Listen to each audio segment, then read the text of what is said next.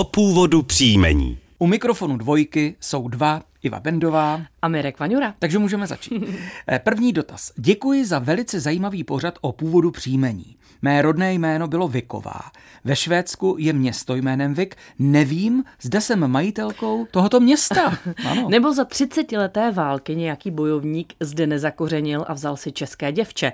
Nyní je mé jméno Šmejkalová. Těším se na vaši odpověď a děkuji moc Šmejkalová.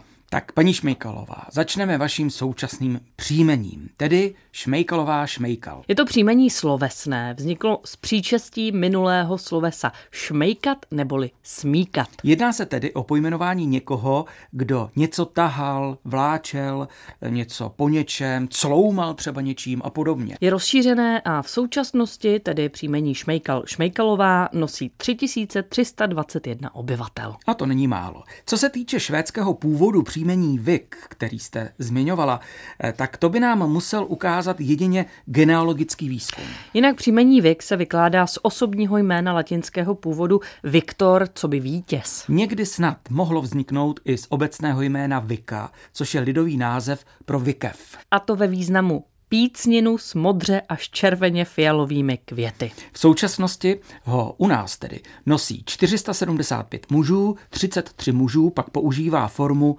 Vika. No a přechýlené Viková se vztahuje k oběma z nich a má v současnosti 529 žen. Tak jen připomínáme, že všechna příjmení, která už v našem pořadu za ta léta zazněla, najdete v našem archivu. Na webu dvojka.rozhlas.cz stačí do vyhledávače napsat příjmení, které vás zajímá. No a pokud jsme o něm už mluvili, mluvili, nabídne vám příslušný díl s vysvětlením. Pokud nenabídne, pak nám napište na známou adresu původ příjmení zavináč rozhlas.cz a my vám s Ivou přejeme no hezké odpoledne při pondělku.